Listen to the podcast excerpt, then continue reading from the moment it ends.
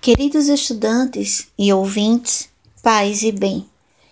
Neste momento falaremos mais um pouco sobre função afim, um dos primeiros assuntos que todo estudante aprende em matemática no ensino médio.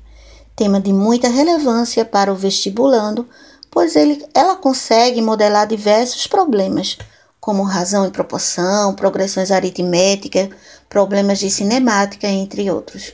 Então, já pegue lápis e papel e vamos começar com uma situação problema. A questão vem do vestibular do IFSU.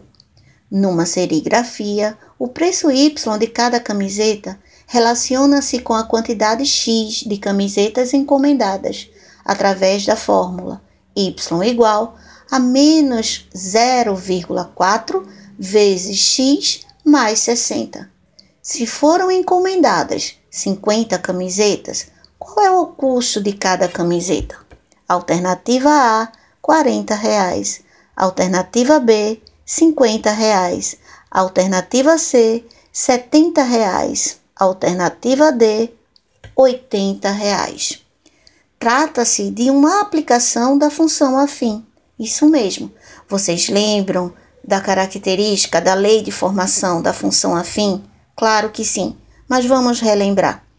A lei de formação da função afim é f de x igual a ax mais b, onde a e b são números reais. E no exemplo dado, em relação ao custo de cada camiseta, o a é o fator que multiplica a quantidade de camisetas encomendadas. No exemplo, menos 0,4. Nós chamamos este azinho de coeficiente angular, ok? E o B, que é a taxa fixa, os 60 reais, ele é chamado de coeficiente linear.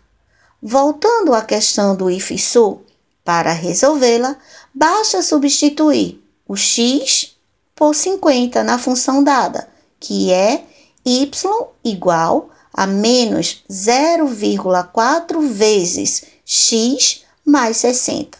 Substituindo e resolvendo as operações, vamos ficar menos 0,4 vezes 50 mais 60. Isso dá um total de 40 reais, que está na alternativa A. Vamos continuar conversando agora sobre o gráfico da função afim. Este gráfico é sempre uma reta e ela pode ser crescente ou decrescente. Para identificar se uma função tem gráfico crescente ou decrescente, imagine a seguinte situação: um avião decolando, a trajetória é de uma reta crescente, subindo, e um avião estar pousando, a trajetória é de uma reta decrescente, está descendo. Mas como eu observo a partir da lei de formação da função se é uma função crescente ou decrescente? Basta olhar o valor do coeficiente A. Se este valor que acompanha o x for positivo, a função será crescente.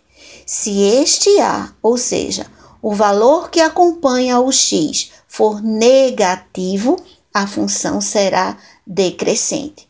Na situação do vestibular da FSU, temos a fórmula y igual a menos 0,4x vezes 60, trata-se de um gráfico de uma reta decrescente. Por quê?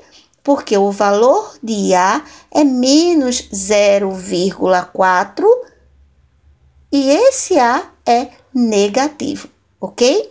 Então, por hoje é só. Espero que vocês tenham entendido, tenham gostado. É, eu sou Ana Paula, professora de matemática da ET. Fiquem com Deus e até o nosso